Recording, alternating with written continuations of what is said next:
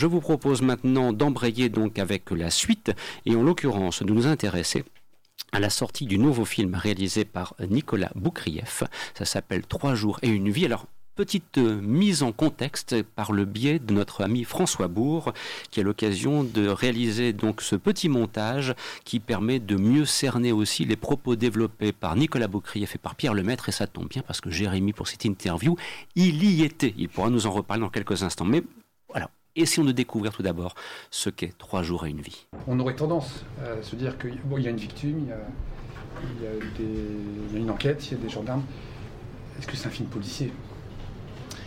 Alors, c'est une question qu'il faut poser aux auteurs. Non, je, blague. Moi, je ne répondrai pas à ça. Moi, je, dirais je répondrai juste d'une phrase. Je dirais que c'est un film noir au sens classique du terme, au sens littéral du terme. Euh, et ce n'est pas un film policier. De toute façon, en tant que spectateur, j'avais pas l'impression que c'était évident, mais je voulais vous l'entendre dire avec vos, avec vos mots. Euh, Pierre Lemaitre bah, le, le, film policier, euh, il relève du même genre que le, que le roman policier, c'est-à-dire les, les, ingrédients de base, les fondamentaux du polar, c'est l'enquête. Or là, il y a, y a, une enquête si on veut, mais enfin, l'enquête, normalement, elle vise à, à, chercher le coupable. Or là, il est, il est dès le début. Donc en fait, on ne peut pas vraiment dire, moi je rejoins tout à fait euh, l'idée de, de, Nicolas, c'est-à-dire c'est pas un roman policier au sens où euh, on ne cherche pas qui a fait le coup, mais on s'intéresse plutôt à savoir ce qui se passe autour et ce qui se passe après. J'ai fait euh, un livre dans lequel je m'intéresse. Alors, si vous souhaitez bien évidemment profiter de l'intégralité de cette rencontre avec euh, Pierre Lemaître et Nicolas Boukrieff, c'est le cas sur le compte SoundCloud du quotidien du cinéma.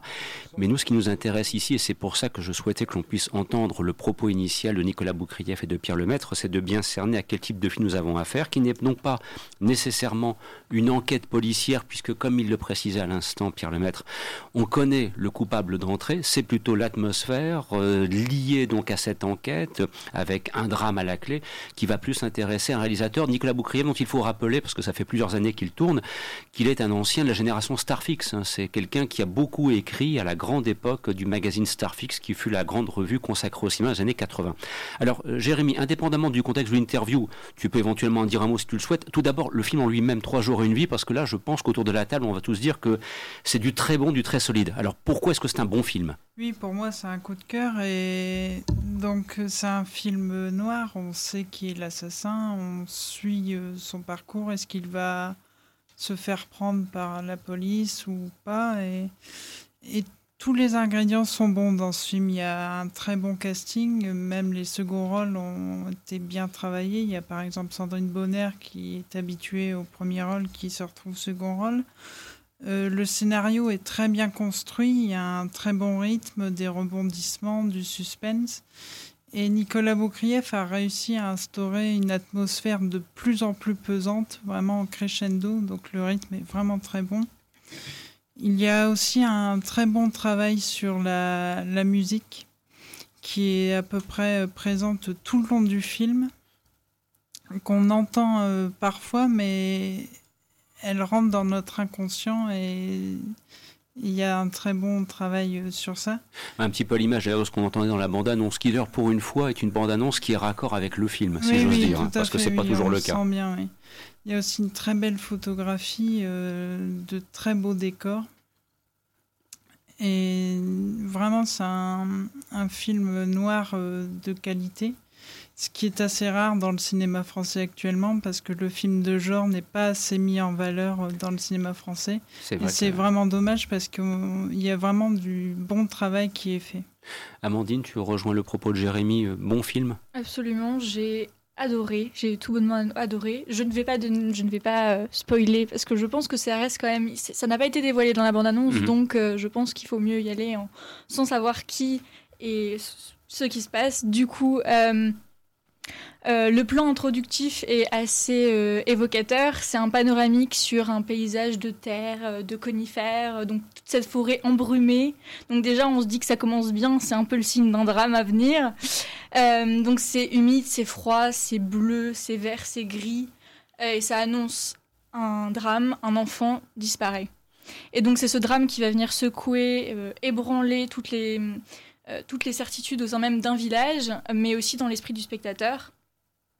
Et donc j'ai trouvé que c'était une, excellente fable, une chronique vraiment édifiante sur le mensonge. mais aussi un portrait très juste d'un petit village et de ses habitants. C'est complètement hors du temps. C'est un petit bourg isolé dans les Ardennes où tout le monde se connaît, euh, les enfants traînent avec le chien des voisins, tout le monde se salue. Euh, donc c'est cette ambiance de communauté, de microcosme un peu caché au milieu de la forêt euh, qui amène presque une idée de survival en fait. C'est ça que j'ai vraiment aimé dans ce film, c'est-à-dire que c'est un peu ce nous contre le sauvage, le monstre qui a peut-être qui a enlevé et peut-être tué un jeune garçon qui est l'incarnation de l'innocence même. Euh, j'ai aussi bien aimé le, côté où il y a les doutes aussi qui émergent. Donc quand la gendarmerie arrête le premier, le premier suspect, il y a les « Oh, il m'avait toujours semblé louche, lui Ce, genre de choses que, je trouve extrêmement intéressantes à, retranscrire. Et puis on retrouve aussi les grands cœurs, donc les, personnages un peu sacrificiels comme le docteur qui voue sa vie à celle des autres, le marginal aussi, incarné par Charles Berling, qui est un poil trop artificiel à mon goût, et euh, évidemment le début des amours enfantines avec la jalousie aussi euh, euh, préadolescente. Et euh, le, traitement que j'ai préféré, c'était cette idée, le, fait que Nicolas Boukrieff voulait déconstruire et briser cette idée que l'innocence va forcément de pair avec la jeunesse. Il vient faire s'effondrer toutes les, toutes, les, toutes les certitudes et il y ajoute aussi comment se construit le tabou à quel instant une vie bascule de l'innocence à la culpabilité, de la colère la plus infantile au meurtre le plus absolu, et comment, et surtout, comment un mensonge nous poursuit et nous emprisonne?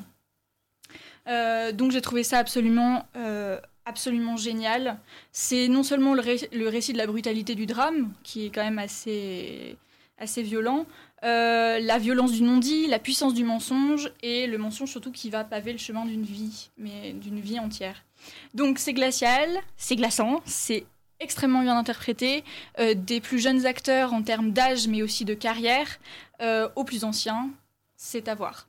Bon, bah, un deuxième coup de cœur euh, qui se profile à l'horizon pour cette nouvelle réalisation de Nicolas Boukrieff.